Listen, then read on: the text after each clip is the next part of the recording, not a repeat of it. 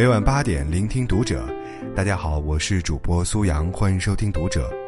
今天要跟你分享到的文章来自于作者小椰子。一个人越来越平庸的3种迹象。关注读者微信公众号，一起成为更好的读者。小说《离歌》中，毛北说：我努力奋斗，依然被瞧不起；我天天熬夜加班，依然只够填饱肚子。我想向全世界证明我，却没有一个人理我。成年人的世界，不再是喊口号般的人生。有时候，正确的思维方式比所谓的努力更重要。那么，那些让你越来越平庸的迹象，你占了几个呢？首先，思维方式变得单一。几年前流行过这样一道测试题：你开着一辆车，在一个暴风雨的晚上经过一个车站，有3个人正在焦急地等公交。一个是病重的老人，他需要马上去医院；一个是医生，他曾经救过你的命，你做梦都想报答他；还有一个女人，她是你做梦都想娶的人，也许错过就再也遇不到她了。但你的车只能再坐下1个人，你会如何选择呢？这是一家公司的面试题，回答五花八门。有人说，老人快死了，不能见死不救，应该让他上车。有人说，不用先让医生上车，因为将来说不定还有其他机会可以报答他。还有人说，应该先让意中人上车，因为可能永远不能再遇到一个让你这么动心的人了。据说，200个应征者中，只有1个人被雇佣了。他的回答是，给医生车钥匙，让他带着老人去医院，而我则留下来陪我的梦中情人一起等公交车。看了这个答案，你有没有恍然大悟的感觉呢？我们的思维在成年之后常常趋向于单一，单一思维即倾向于用自己知道和喜欢的模式思考问题，遇到所有问题时只用一种方式来解决。理财大师查理芒格将习惯用这种思维解决问题的人比作只有1个锤子的人。如果一个手里只有锤子作为武器的人，那么他解决所有问题的方式就是只会使用锤子。然而，世界并不是非对即错、非黑即白的。单一思维会让我们思想僵化，缺乏创新。我们需要学习不陷入固有的思维模式，用更经济的方式解决问题。只有这样，才能跳出局限，以前所未有的新视角、新观点去认识事物。第二，为了省钱浪费时间。2年前和朋友一起去东南亚旅游，为了省钱订的是最便宜的机票，因此航班时间特别早。临行前1天，朋友提议我们明早直接打个车去机场吧，这边过去要换成2、3种交通工具呢，太折腾了。我犹豫了，打车要多少钱呢？差不多200多。啊，那还是不要了吧，我们早点起床不就好了，旅行的时候要花钱的地方还好多呢。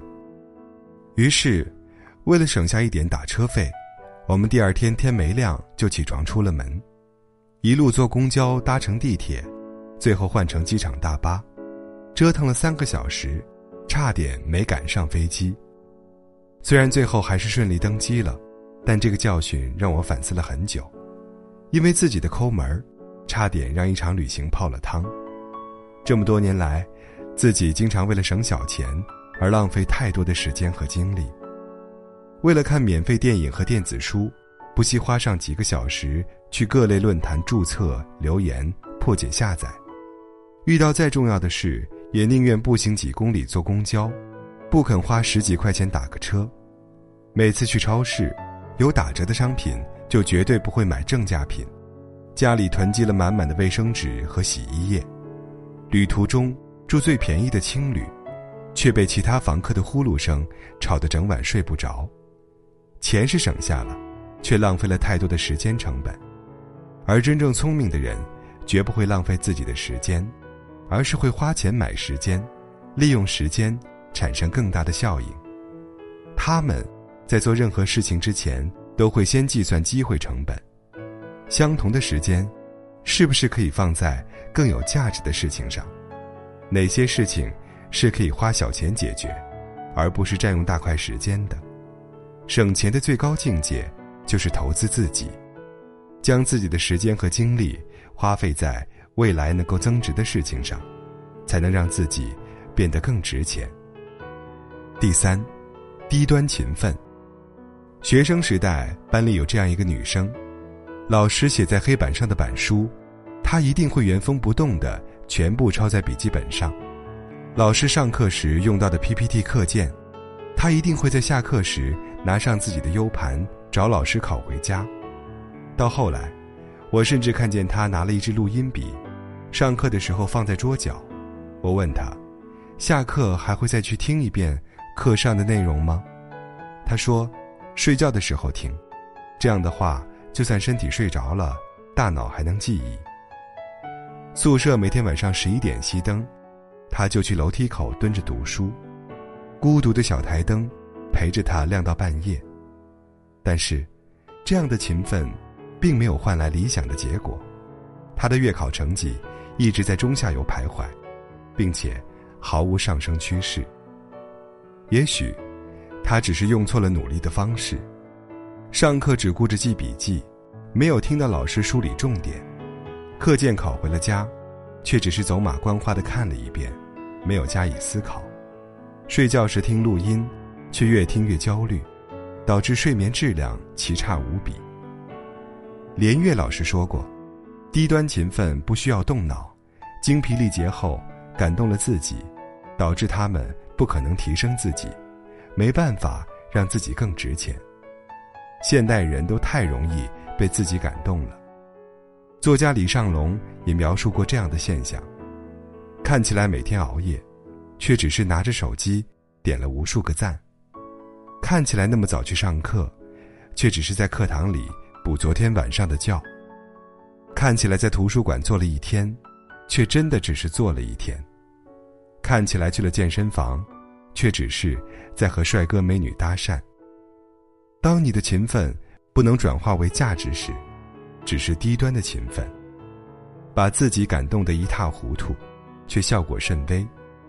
与其超长待机，不如选对方法提高效率。多少人随波逐流，按部就班地活成了平庸的模样。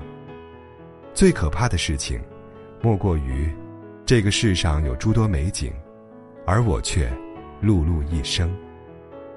一辈子那么短，愿你我能在最好的年华里活出平凡却不平庸的自己。共勉。